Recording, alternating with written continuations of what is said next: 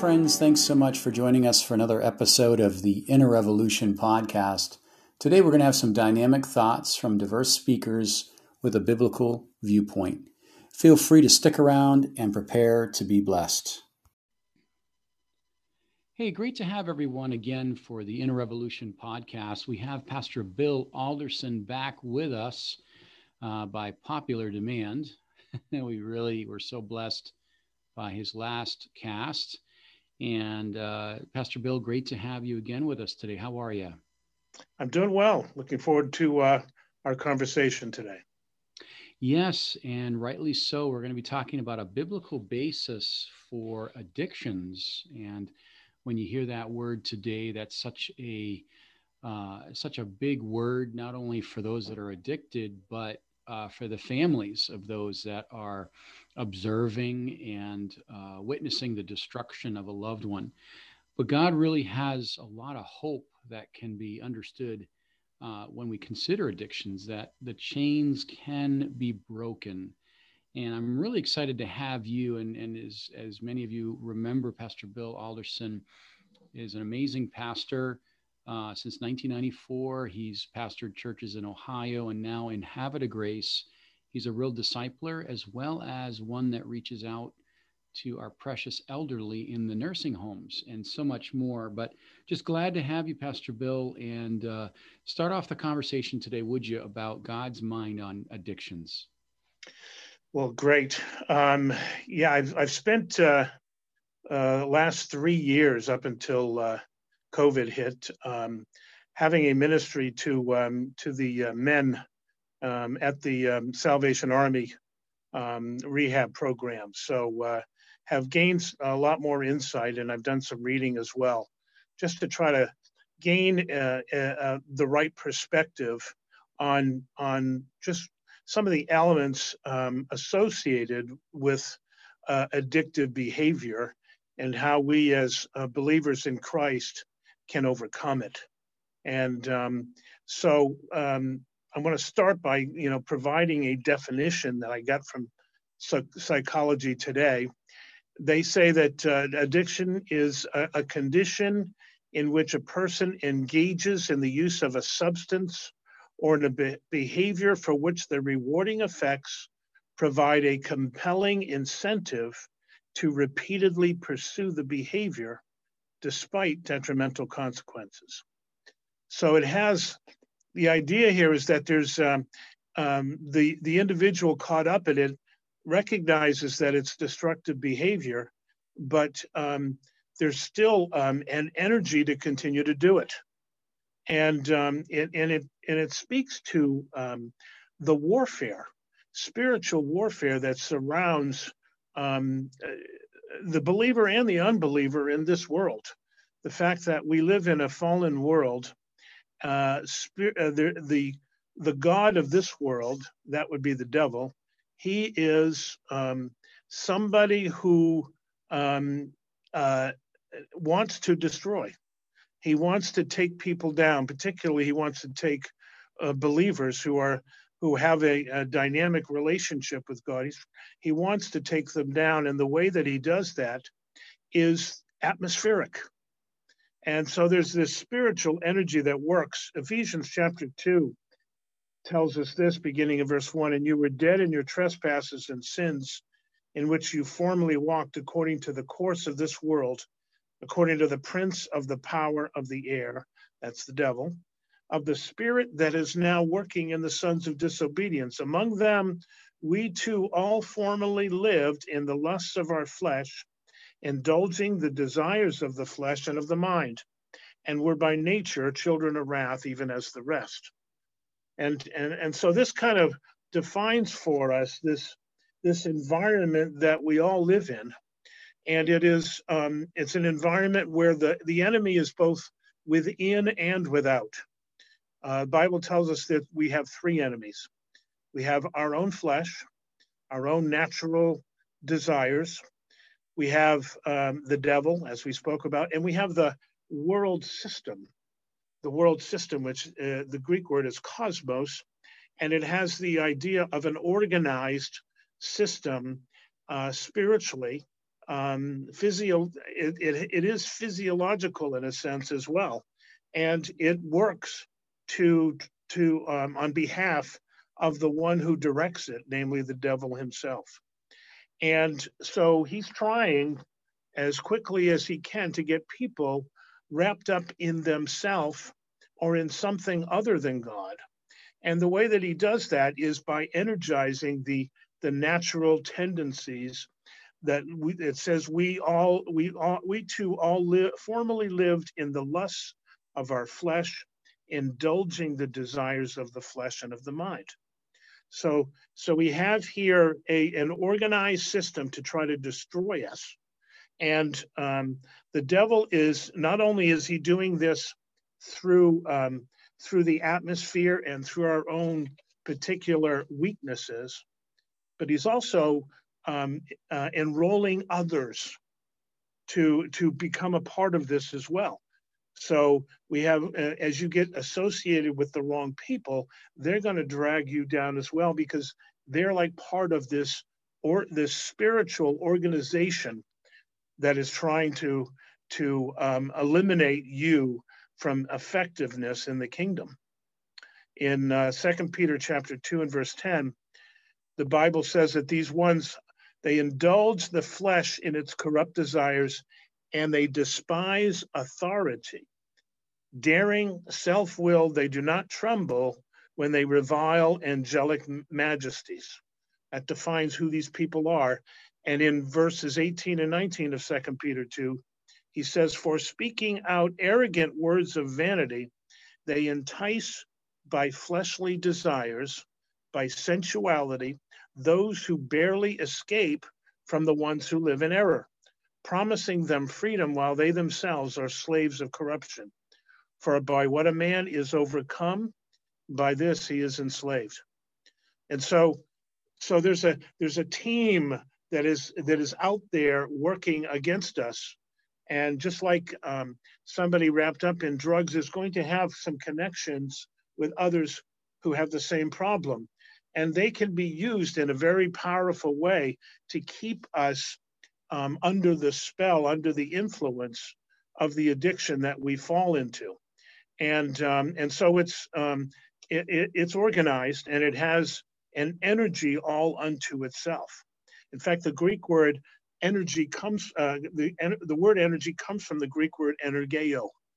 And, um, and, and it speaks to to not only God's energy, but the demonic forces as well that, that are out there trying to entrap and enslave us um, through, through our own individual lust patterns and weaknesses. Now, as, as people get caught up in, um, in addictive behavior, there are a number of secular programs, I'll, I'll use uh, the term, um, that are out there trying to help people with this problem. Um, they're all naturally based, human based, if you will, and they are. Um, it's it's about kind of structure, providing structure of some kind to help ones who are uh, under the power of it, but they did, never really address the basic issues behind it. I'm speaking about Alcoholics Anonymous, Narcotics Anonymous, and the like. They basically they're, they're trying to deliver people from substances such as alcohol, inhalants, opioids, cocaine, nicotine, and others, uh, or, or behaviors such as gambling or pornography. And these are really powerful forces energized by the devil. And to overcome them requires more than natural um, uh, and natural provisions that that God really wants to totally deliver a person from the the power that this exercises over his life. But it requires spiritual um, spiritual um, armor, if you will. Now, there's a wonderful passage that I think really captures the essence of this, and it's found in Philippians chapter 3. Uh, and I'll read it from verses 17 to 21.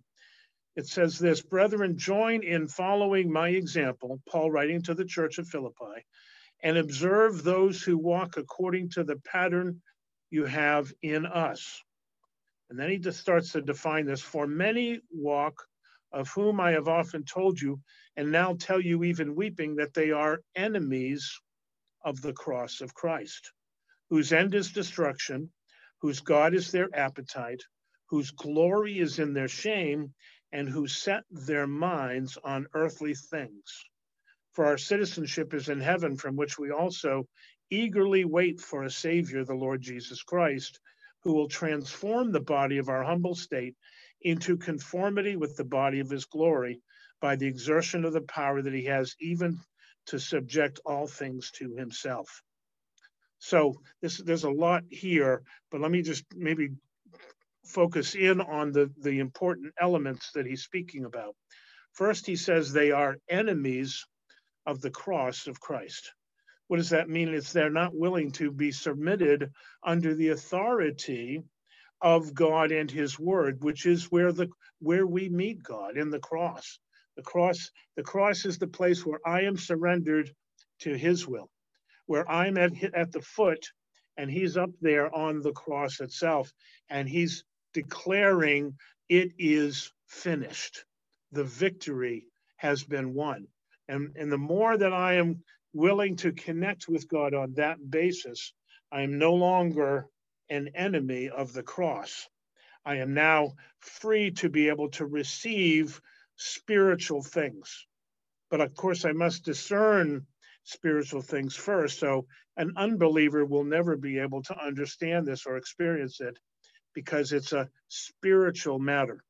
In second, uh, First Corinthians two fourteen, uh, the natural man, the natural man cannot discern the things of God because they are spiritually discerned.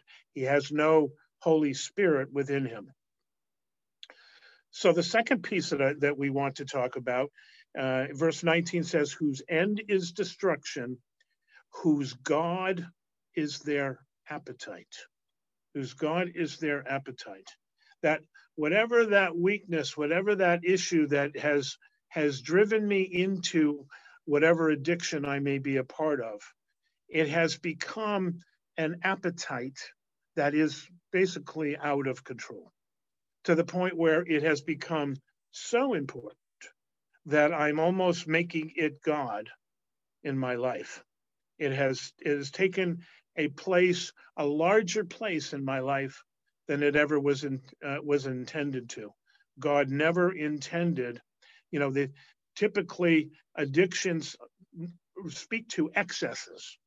They're like we're way beyond what we should be doing, whether it be, um, uh, you know, whatever we happen to be looking at, um, even alcohol. If alcohol drink and drink drink moderately, I don't I don't drink because I don't believe that that's what God wants me to do. But you know what? Uh, drinking in moderation does not necessarily end up in addiction. Of course, we decide that we don't ever want to go down that road at all. And this is the this is the the mindset of the of the believer who really wants to be under the authority of God. He chooses to separate himself from things in this world that would pull him away. But this, in this particular case, this particular appetite has gotten so out of control that it is now it's now God in their lives. And it creates it creates a pathway to destruction. So the the the the apostle wants us to understand that this is this is allowing the devil to come in and energize these areas of our life which really go contrary to our relationship with him. And then it says, whose God is in their, whose glory is in their shame. And what, what this basically says is that they are, um, it, it, their, their value system has so been perverted that they are now, um, uh, uh they're now actually glorying, they're now um, uh, deriving satisfaction, if you will, from their addiction. They get you know, there's a certain temporary high, whatever, that they get from it. And they love it. And they got to have more of it. You see, and so we can see this, this energy that is working against anyone who's caught up in addictive behavior. And oh, by the way, before I go any further, let me say this. We all have got some type of addictive behavior. Not sure, and, and you need to kind of self examine to find out where maybe those are. Um, but we all fall into these categories. So we don't just think that this is something for somebody else. The big area, though, I think this is the one that maybe we need to focus most attention on. Paul says, who set their minds on earthly things. They set their mind on earthly things. This Greek word, by the way, is phroneo, and it means to have a mindset, and it involves the will, the affections, and the conscience. So it's it's kind of an all-encompassing kind of thing, and it and it speaks to a single-minded commitment to something. I get almost a tunnel vision, if you will. I'm I'm I'm looking in one direction and I've basically excluded everything else around me. And and when I do that, when I'm not aware of the things that that God is trying to do in my life, um, when I get preoccupied with earthly matters, I have no discernment for spiritual realities. And there's a great example of this, and it was with Peter uh, uh, in a in a um, in something that happened with with Jesus uh, in Matthew chapter 23, uh, Matthew chapter 16, and verse 23, where he um, he's just told Peter and the disciples that that he's going to die and be raised on the third day. And this is basically the message of the gospel. Peter says, I forbid it. I forbid it. Now, who does Peter think he is for forbidding Jesus? But what was Jesus's response? He said, Get behind me, Satan. Get behind me, Satan. So he's tying this whole attitude, this earthly attitude, directly back to Satan himself. He says, You are a stumbling block to me, for you are not setting your mind, that's the Greek word phroneo, on God's interests, but on man's interests. Earthly things versus God versus heavenly things. It's he's basically saying you need a new mind.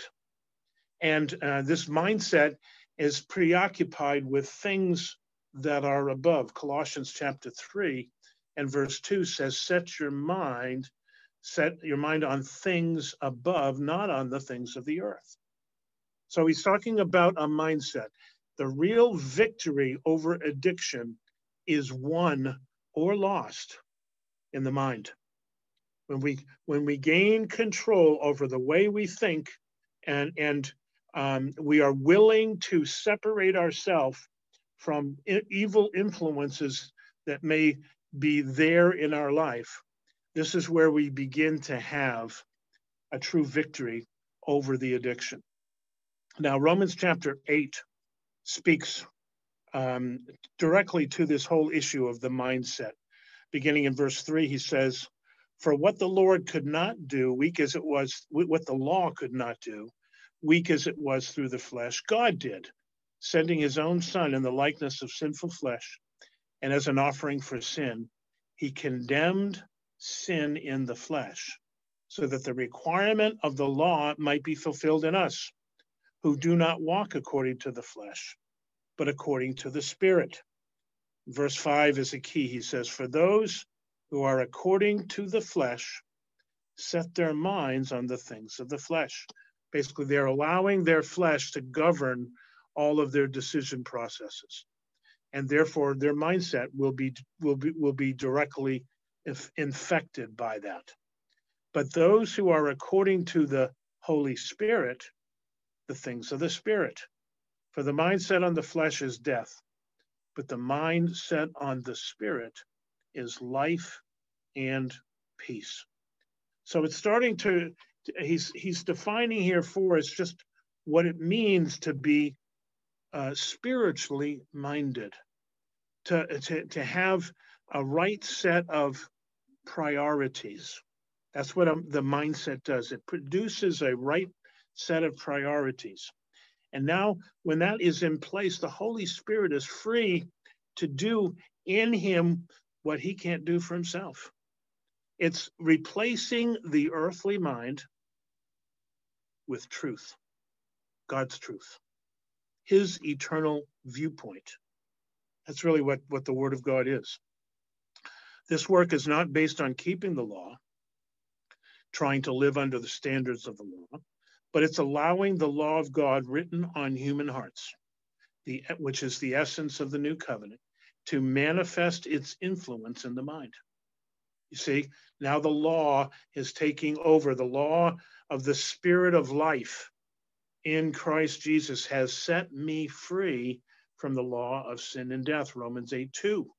So now I'm, now I'm living under a brand new law, not a law that's a bunch of lists, a list of do's and don'ts, but no, it's now it's the life of God, the life of God Himself living inside. And so I can, uh, I, I, the question then becomes, am I willing to accept God's evaluation of me as being complete, as being perfect, with, uh, within my relationship with Christ, Colossians 2.10 says, says we are complete in him.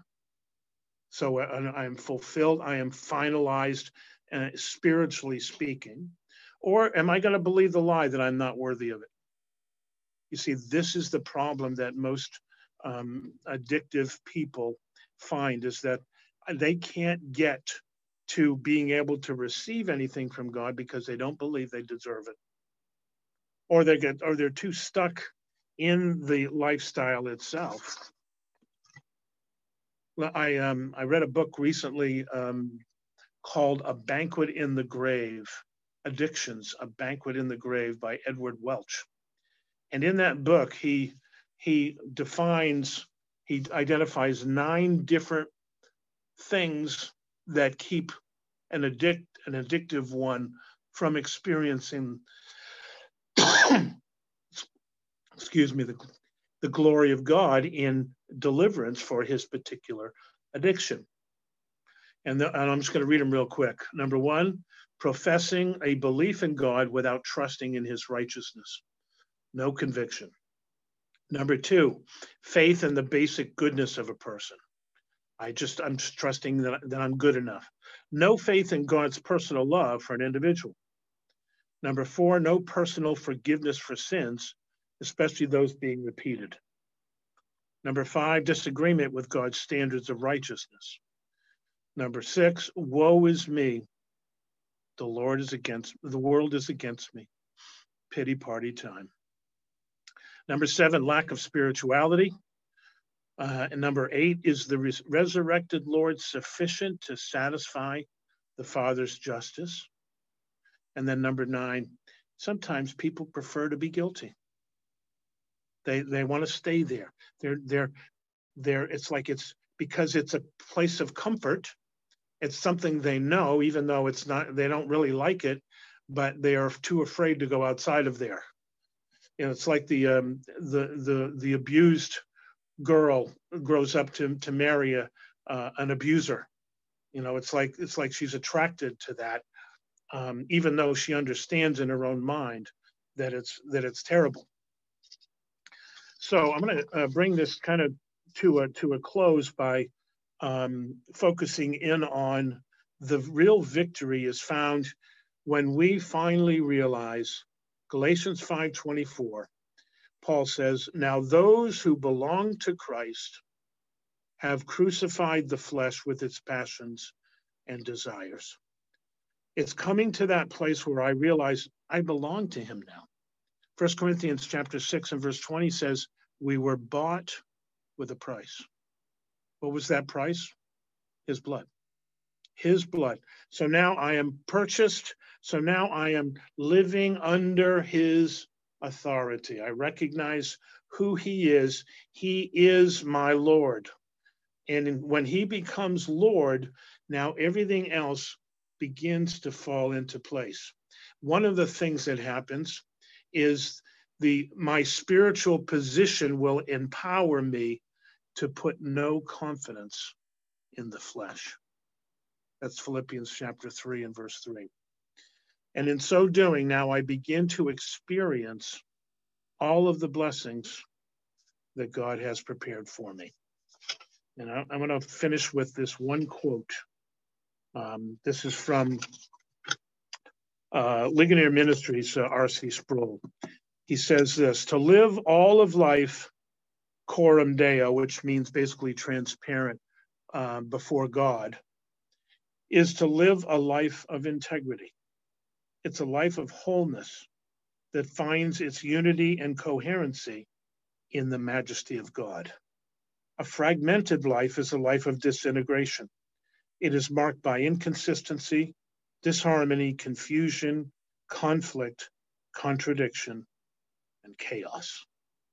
And so we have we have everything that we need to experience God's deliverance in whatever behaviors, whatever areas of our life we struggle.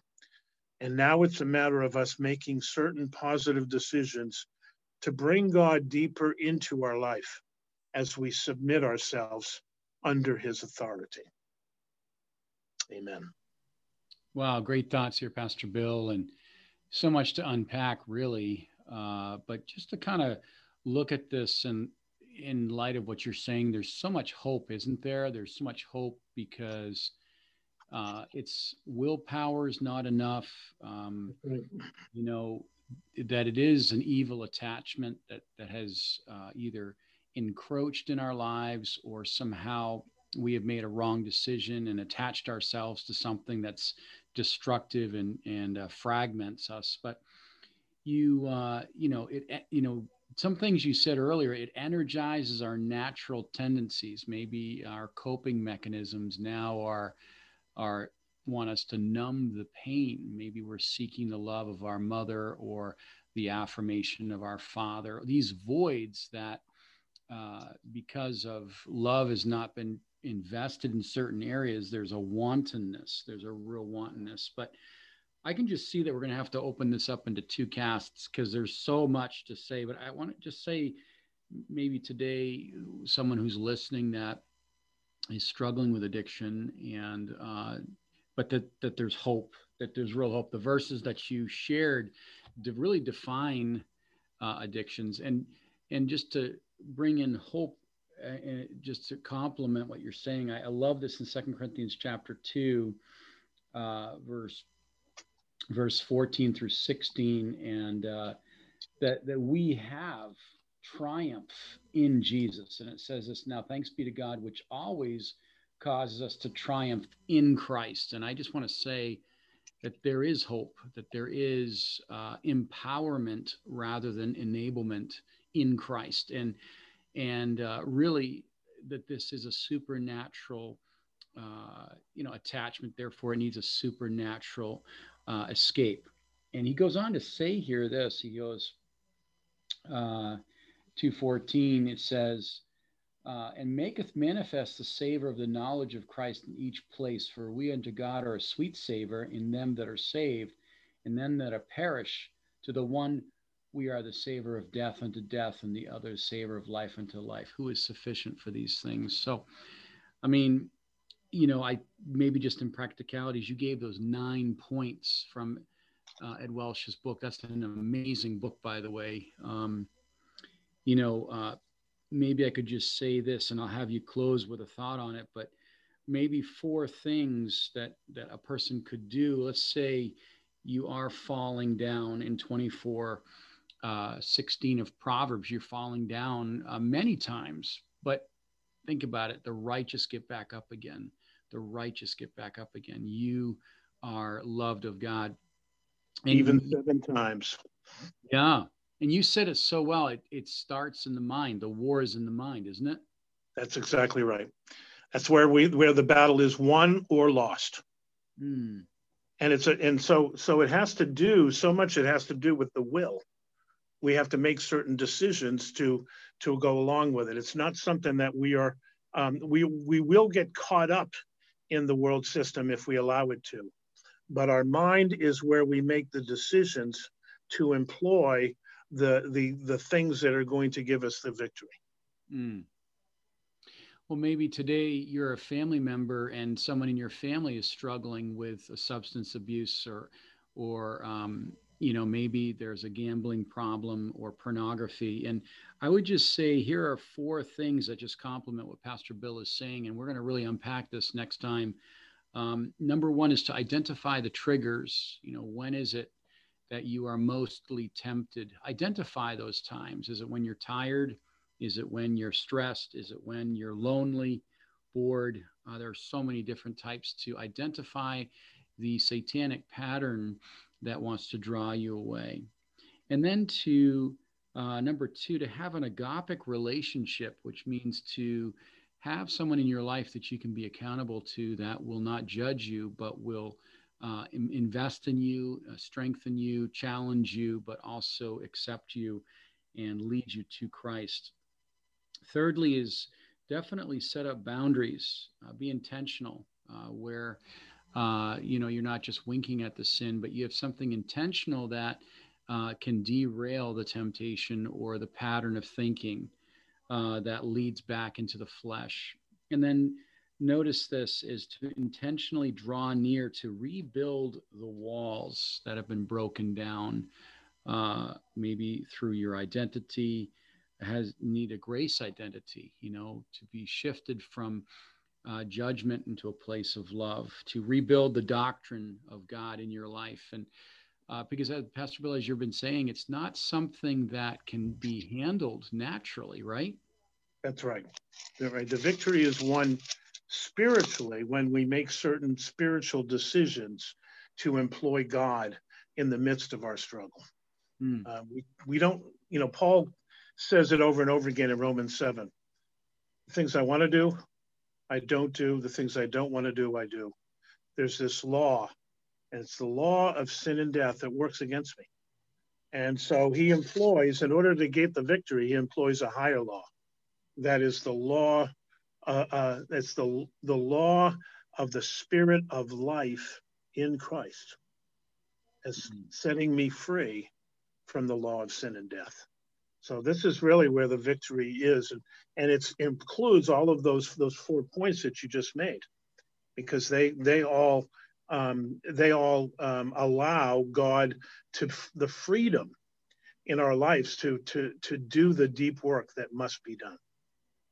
Yeah, this is so good. It's so much hope that you're sharing today, and uh, just to close, friends, again, Micah 6 8, you know, I love what Micah is saying is do not rejoice over me, my enemy. I may be down right now, but I will arise. And I think next cast, Pastor Bill, I'd love to have you back talking about how a person can really enter into that freedom, how to enter into that place of recovery to um, not just, uh, you know, have this define their life, but to say, listen, I'm going to rise again and Christ will be my light and my life. And there's such hope. God promises triumph. Maybe you're looking today and you're saying, oh, these things will never change. Well, our approach is critical.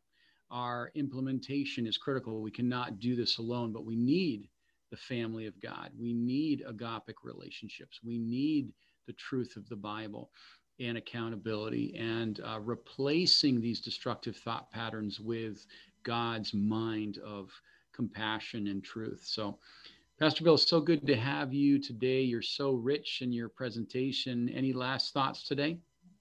Yeah, I, just one thought. Uh, I was thinking about um, what Jesus said in the Sermon on the Mount, um, Matthew 5 27, 28.